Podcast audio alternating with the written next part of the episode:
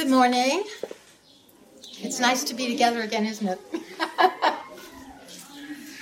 I'm going to read the scriptures this morning. They're in your bulletin if you want to follow along. And the texts are taken from Exodus and from the book of Joshua. This first one is from Exodus 19, verses 3 through 6. Then Moses went up to God and the Lord called to him from the mountain and said, This is what you are to say to the descendants of Jacob, and what you are to tell the people of Israel. You yourselves have seen what I did to Egypt, and how I carried you on eagle's wings and brought you to myself. Now, if you obey me fully and keep my covenant, then out of all nations you will be my treasured possession. Although the whole earth is mine, you will be for me a kingdom of priests and a holy nation. These are the words you are to speak to the Israelites.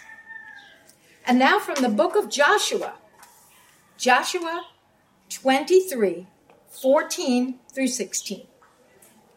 You know with all your heart and soul that not one of all the good promises the Lord your God gave you has failed. Every promise has been fulfilled. Not one has failed. But just as all the good things the Lord your God has promised you have come to you, so he will bring on you all the evil things he has threatened until the Lord your God has destroyed you from this good land he has given you. If you violate the covenant of the Lord your God, which he commanded you, and go and serve other gods and bow down to them, the Lord's anger will burn against you, and you will quickly perish from the good land he has given you. And then in Joshua 24, verses 24 and 25. And the people said to Joshua, We will serve the Lord our God and obey him. On that day, Joshua made a covenant for the people. And there at Shechem, he reaffirmed for them decrees and laws. May God bless the reading of his word today. And Mark, let me pray for you.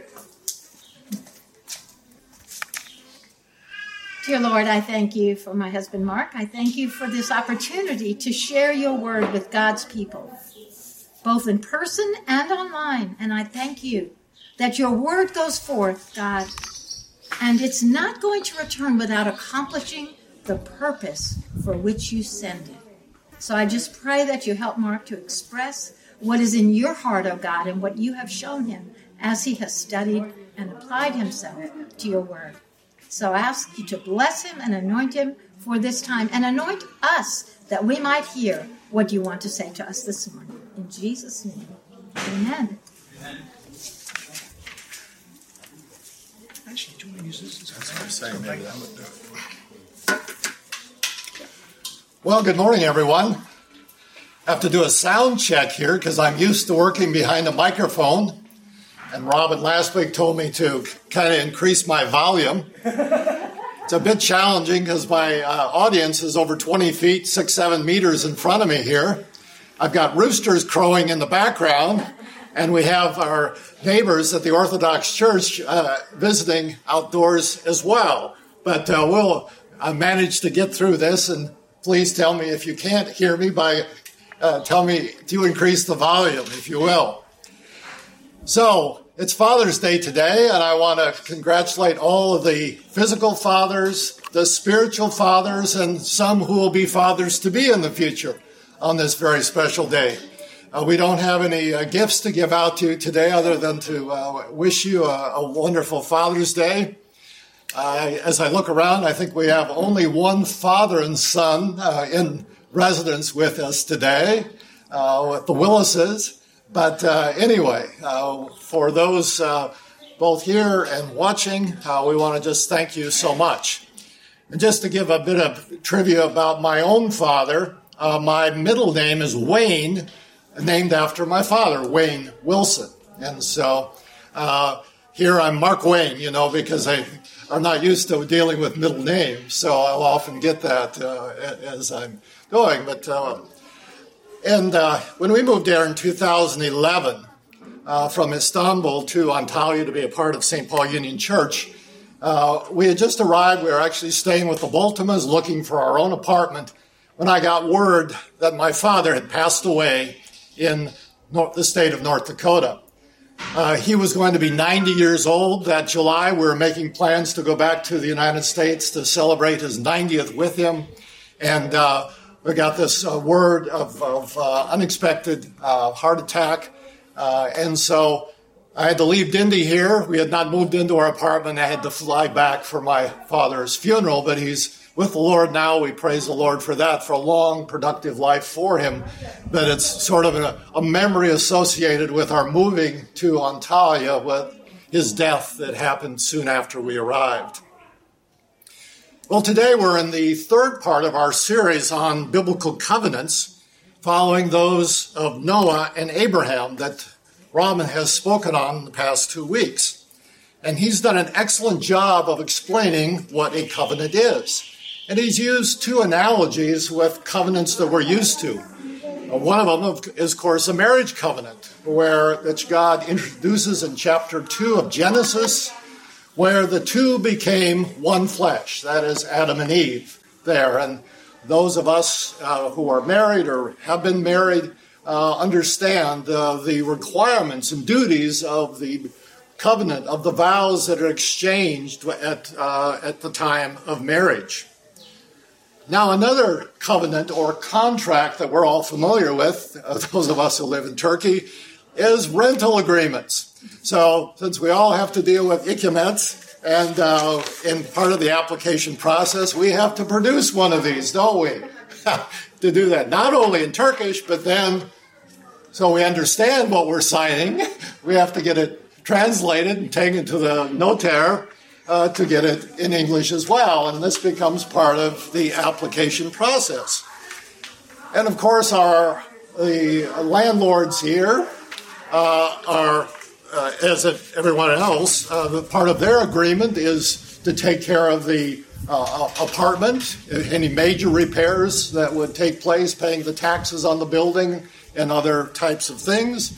And our part of the conditions, of course, is to maintain the care of the apartment, uh, to pay our rents on time, uh, inform the landlord of any problems. And so, uh, just a very simple example of a covenant or a contract that we all deal with. This past week, I just renewed my contract on my office. And so it's just a part of our daily lives here uh, as we deal with these type of things. So, but as Robin said, the covenant that God makes is a bit more uh, not as equal as we have either in marriage or with uh, rental agreements, but God is the initiator of the covenant. And the covenant today of Moses that we'll look at today will be in three parts. So we'll, we'll hang the message on the covenant remembered, the covenant inaugurated, and then the covenant reaffirmed. Remembered, inaugurated and reaffirmed. And then at the end of this, we'll summarize this and bring this into a practical application for us as believers in Christ today. Now, Robin has had much more limited texts to work with. I have five books in the Old Testament, okay? So we're not even going to do a helicopter view. We're going to do a drone view this morning. So just be patient with me as we try and uh, summarize this uh, as we go forward. Now, I assume that during the times of stay at home and lockdowns over these past several months, uh, some of you have been watching series on TV, maybe on Netflix or another streaming service, okay?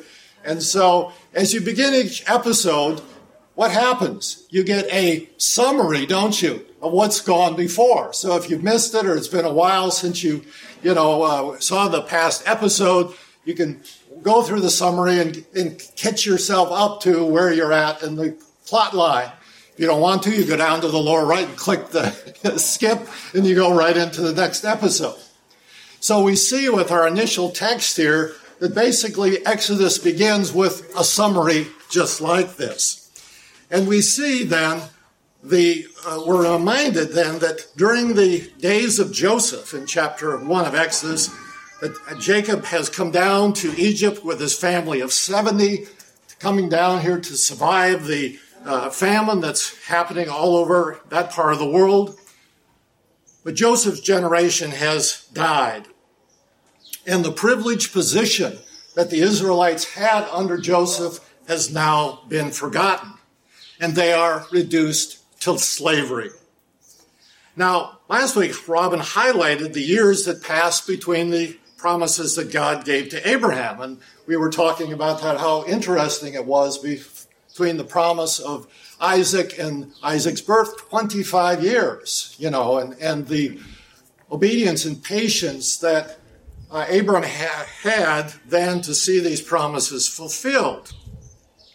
But in Genesis 15, we're told that when the descendants of Abraham go down to Egypt, they're going to be there for 400 years, okay? So centuries now instead of decades have passed for these promises to be taking place uh, here that we're going to look at this morning. As we look at the next installment then of God's dealing with the descendants of Abraham, uh, the Israelites. The exact date of the, uh, of the Exodus is still a matter of scholarly debate. I'm not going to enter into this. Are we talking about an early date or a late date? But that's something to you, for you to do some study if you want to, for uh, some further homework after this message. But it certainly has been four to five hundred years then between these uh, promises that have been given. And so in chapter C, 2, we see the Israelites crying out to God, and what happens? Moses is born. So, despite the decree of male infant infanticide that the Pharaoh has decreed, we see Moses miraculously saved out of the river by none other than Pharaoh's daughter. And why has this happened? Well, in 24 to 24 of Exodus, we're told that God heard their groaning and he remembered his covenant with Abraham, with Isaac, and with Jacob. And we see now God being, uh, Moses being God's chosen instrument then to spear the deliverance of the people from Egypt. A few chapters later in Exodus chapter 6, verses 4 and 5, this covenant is recalled again. I also establish my covenant with them to give them the land of Canaan where they resided as foreigners. Moreover, I have heard the groaning of the Israelites, whom the Egyptians are enslaving, and I have remembered my covenant. So he is remembering the covenant that he made with Abraham, Isaac, and Jacob. And so, based on that covenant, God is planning to act. God's future covenant with Israel, then, that's going to be mediated through Moses is thus based on the promises that were given to Abraham and his descendants that they would possess the land of Canaan. Remembering his promise, God now delivers Israel from the Egyptians and brings them as a people through the Red Sea in the miraculous deliverance of the horse and rider thrown into the sea. And after the Exodus, now the Israelites are gathered in the wilderness of Sinai to await God's next step in fulfilling his covenant. The covenant remembered. We next move on to the covenant inaugurated. Those of you who are reading up much on biblical archaeology know that one of the most contested issues is where is the location of Mount Sinai or its alternate name Horeb. So traditionally, it's been situated on the Sinai Peninsula, uh, the, the traditional place of Sinai, where the St. Catherine's Monastery is located. Uh, all the times I've been to Israel, I've still not been to St. Catherine's in this area. Most recently, it's been quite dangerous for traveling there. So that's still on my bucket list to get down to this area in the Sinai Peninsula in the country of Egypt if you do a, any type of a, a search, even on Wikipedia, you'll see that eight other locations are suggested for the location of Mount Sinai. Four of these are in Jordan and Saudi Arabia. So it remains uh, an issue of the geography of this area. While archaeologists and historians may not be able to clarify conclusively where the mountain is, the alternate, uh, the mountain is so important though for us in terms of biblical history and biblical covenant. For here God had made his most important covenant that continues to be revered and obeyed by Jewish people today. So before entering the promised land, God had to refresh and update, using some computer speak here, okay? To refresh and update his covenant with Abraham, with a new generation of Israelites. In our text that was read from Exodus 19, God is now instructing Moses to tell the Israelites three things. Number one, there is a reminder. He's telling them to remind them of his redemptive work when he miraculously delivered them from Egypt on eagle's wings. So, again, this aspect of remembrance always with the covenant. What did Jesus say? Do this in remembrance of me. So, an important part of covenant is remembering what God has done in the past.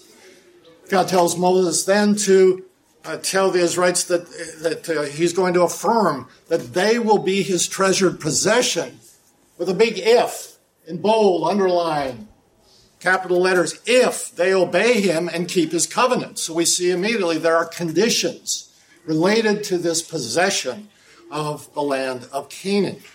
And the third thing, Moses is to give God's promise that they will be a kingdom of priests and a holy nation before God. And these promises of relationship, once again, a holy priesthood, a royal nation, if the covenant is kept. So the basic conditions of keeping this covenant are now spelled out in Exodus chapter 20 in the 10 words or commands as we commonly call them, the 10 commandments. The Greek Septuagint calls them the decalogoi, from which we get the word decalogue, the 10 commandments in English better known uh, that uh, Decalogue or Ten Commandments. And while the identification and arrangement of these tens, uh, uh, these ten varies among different and Christ, uh, Jewish and Christian traditions, so again, you can look up Ten Commandments and you can see various traditions, or which is uh, one number or not. There's differences, but they all agree we got ten here. Okay, but we certainly know and understand the commandments. The first four if you note, are vertical, dealing with human relationship with God. The second group of six are horizontal, dealing with our relationship with our fellow human beings. So, both a vertical and horizontal dimension then in these 10 words. And in 19.2, God begins his uh, giving of the ten words by first reminding Israel that he has fulfilled his promise to Abraham in Genesis 15 16. It says, I am the Lord your God who brought you out of Egypt, out of the land of slavery, reminding them they have passed through the Red Sea from Egypt and are now gathered here at the foot of Mount Sinai for God to give uh, his uh, 10 words. We look at these first four vertical commandments. You, some of you may have memorized these. You, have no, you shall have no other gods before me. You shall not make for yourself an image in the form of anything in heaven above, or on the earth beneath, or in the waters below. You shall not misuse the name of the Lord your God. And remember the Sabbath day by keeping it holy. So the four vertical ones, and now the six horizontal ones. Honor your father and your mother. You shall not murder. You shall not commit adultery. You shall not steal. You shall not give false testimony against your neighbor. You shall not covet anything that belongs to your neighbor. As you know, some of these are much more in detail. I'm just summarizing uh, them in the interest of time. Now, as Robin discussed with the first two covenants, God gave a sign to seal that covenant with uh, both Noah and with Abraham. You remember what those signs were? With Noah, it was what? Yeah, the bow, the rainbow. And with Abraham, what was the sign or seal of that covenant? Huh? Circumcision, okay? The bow and circumcision. Well, we've got a sign uh, of, of, for this covenant as well. And we see this in Exodus 31, verses 16 and 17. The Israelites are to observe the Sabbath, celebrating it for the generations to come as a lasting covenant. It will be a sign between me and the Israelites forever. For in six days the Lord made the heavens and the earth, and on the seventh day he rested and was refreshed. So we're told clearly here that the Sabbath now, the keeping of the Sabbath, is that marker then for the Israelites then as a sign that they have accepted the covenant that God has given to them here on Mount Sinai. After the Lord finished speaking to Moses on Mount Sinai, of course, he gives them the two tablets of stone in which he's written with his figure, finger, most probably these ten words, which are, in a sense, symbolizing the entire covenant. Yet, of course, we know the sad story, the next episode of what happens. And remember that uh, Joshua is on the mountain with, with uh, Moses as well as his, his assistant there. They come off the mountain after spending the, this glorious period in the presence of God. And what do they find on the plain below? The Israelites, in their impatience, thinking that Moses is lost, have asked Aaron to make another God. And Aaron has made a golden calf and the people are in revelry and celebration around this idol, the golden calf. And of course, in his anger, coming down and seeing what has happened to the Israelites here during this very brief period of his absence, Moses becomes angry and upset and throws the tablets to the ground and breaks them.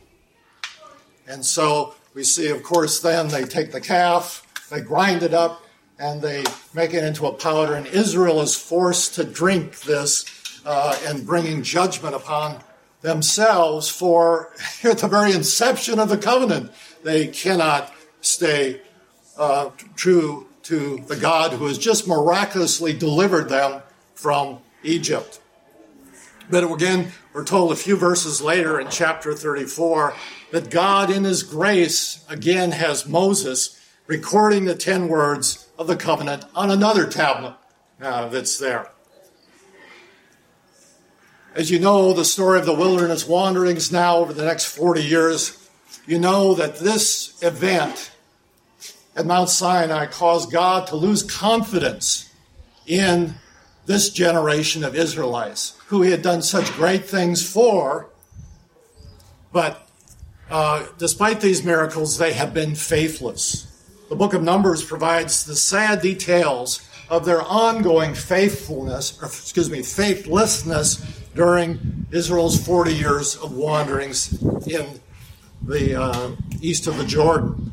And so the result of this was that this entire generation was not allowed to cross the Jordan River to enter the promised land, but they were had to die east of the Jordan with that promise unfulfilled. So the covenant still had not been fulfilled because of their faithlessness. We come to the next episode in our story, the covenant reaffirmed. So now we're at the book of Deuteronomy, that literally means second law, Deuteronomos, the second law that's given. We see now Moses beginning with a new generation that he's hoping is going to be faithful. And this generation is now led by Joshua his assistant, even Moses, is forbidden to cross over into the promised land. And so, as this new generation is gathered on the east bank of the Jordan River, we see Moses addressing them in Deuteronomy 1 8, once again recalling God's promise to the, his people. See, I've given you this land. Go in and take possession of the land the Lord swore he would give to your fathers, to Abraham, to Isaac, and Jacob and to their descendants after them. And in chapter 5, verses 6 through 21, he reminds Israel of the ten words that he had patiently given uh, in the at Sinai to their parents. But their parents, because of their faithfulness uh, and idolatry, failed the test. And so God is now working with a new generation to cause them to come into covenant relationship with Him.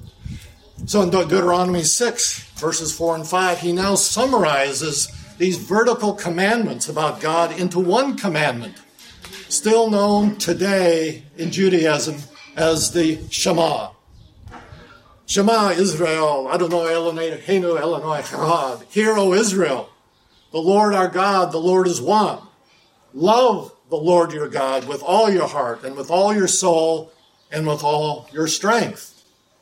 So, verse probably all of you know by heart there. And this is part of the reset of the covenant for this generation.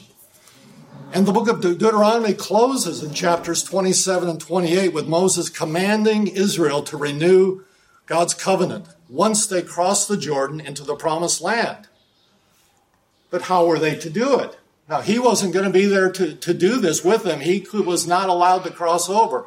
So he's committing the, the people of Israel into the hands of Joshua to do this once they cross over.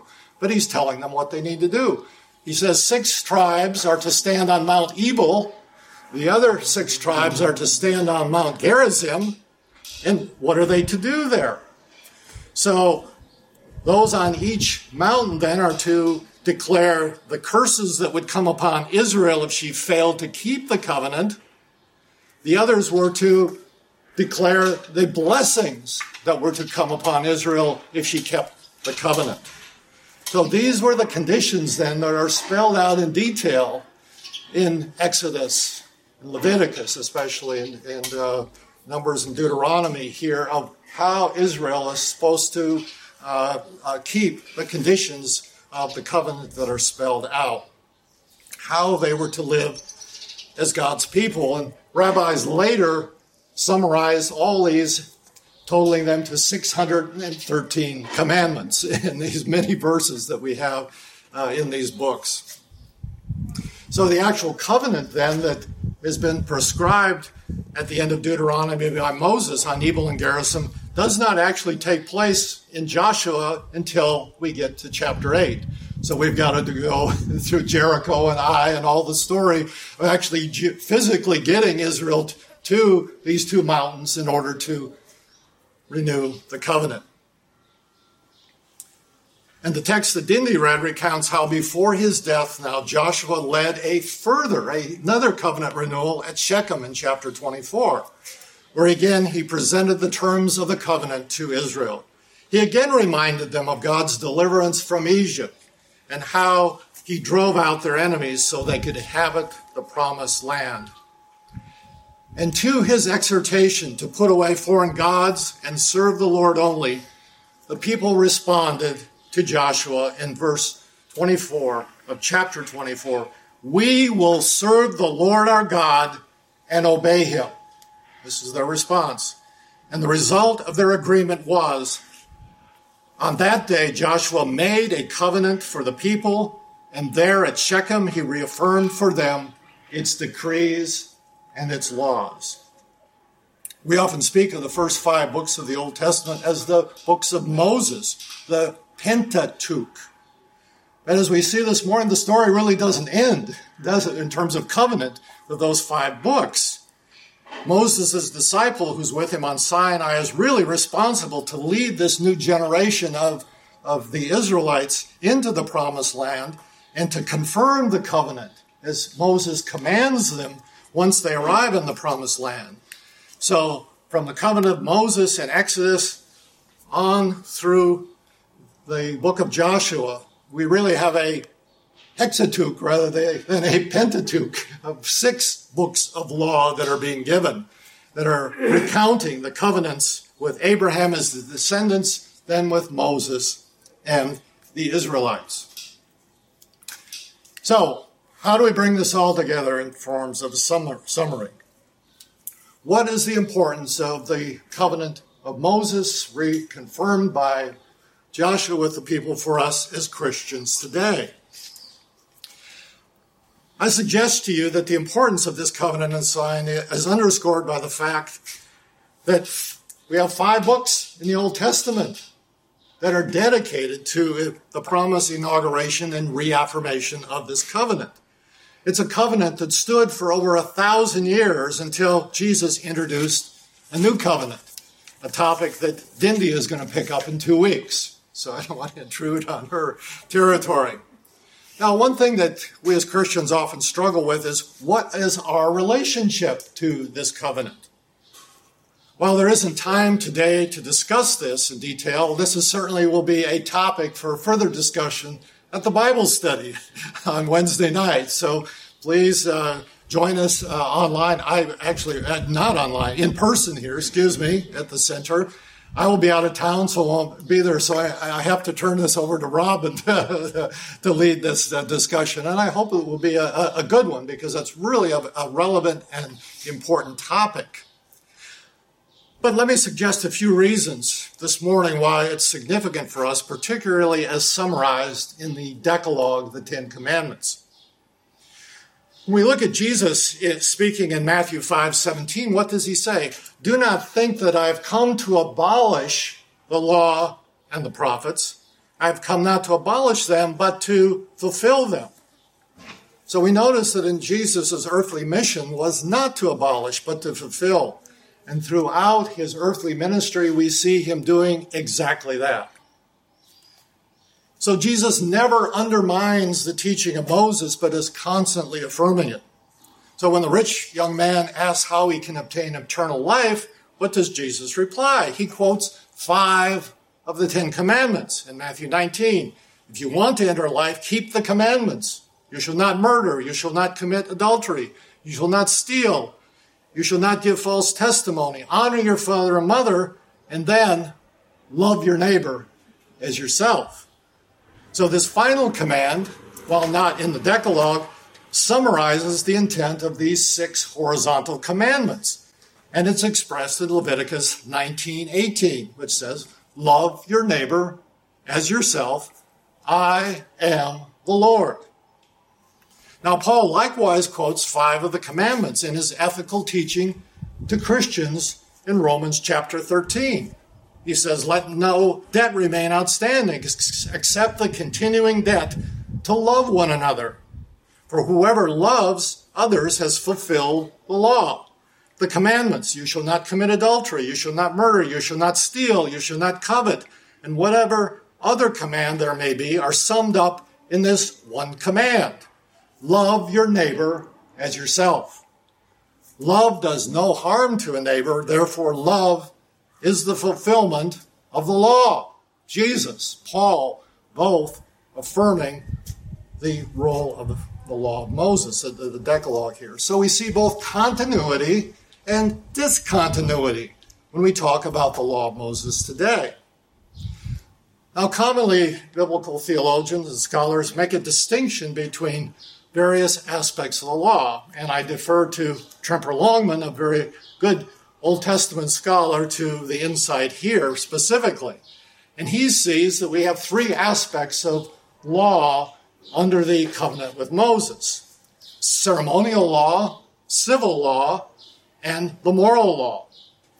And he rightly notes that uh, many Old Testament scholars would object to this, saying that for Israel, they were a whole, they were a, a, a complete uh, package there. They, they would never have distinguished these through three dimensions of it. But we see, though, in the teaching of Jesus in the Gospels, he actually begins to deconstruct these three elements in his teaching. So, how does he do it? For example, under civil law, Israel was no longer in charge of its political destiny, they were under the rule of the Romans. So, civil law was not even a dimension of law for them to administrate, to adjudicate anymore. So what does Jesus says? Say, give unto Caesar what is Caesar's, give unto God what is God's. So we see already uh, part of this in terms of civil law. As we look at ceremonial law, many of the ceremonies, the feasts, are fulfilled in the person and work of Jesus. For Christ is our Passover lamb, right? What does he say about the Sabbath? The Sabbath is not made for humans, but humans for the Sabbath. What does he say about food? He declared all foods clean. So even dimensions of ceremonial law are adjusted and changed by Jesus in his own teaching, especially in preparation for the gospel to going out beyond just one nation, but to all nations to the preaching of the gospel. So the ceremonial law, as we've said, consists of these rituals, the sacrifices and feasts, and many of which are fulfilled in Christ. And the civil laws that were related to Israel about living daily life as a people and a nation now the kingdom of God that functions for us in a very different sense. As we look back over church history, the big problem that the church has gotten into is when they attempt to intrude into civil government and to begin to t- take a role in a political affairs, no matter what era, no matter what country, when the church, and I'm not saying that the church is not to be engaged in the world, but the kingdom of God is not political, it is spiritual. And so uh, we pray, we influence, but this is not our realm. Uh, we, the, our kingdom is a future one and, and not on this earth.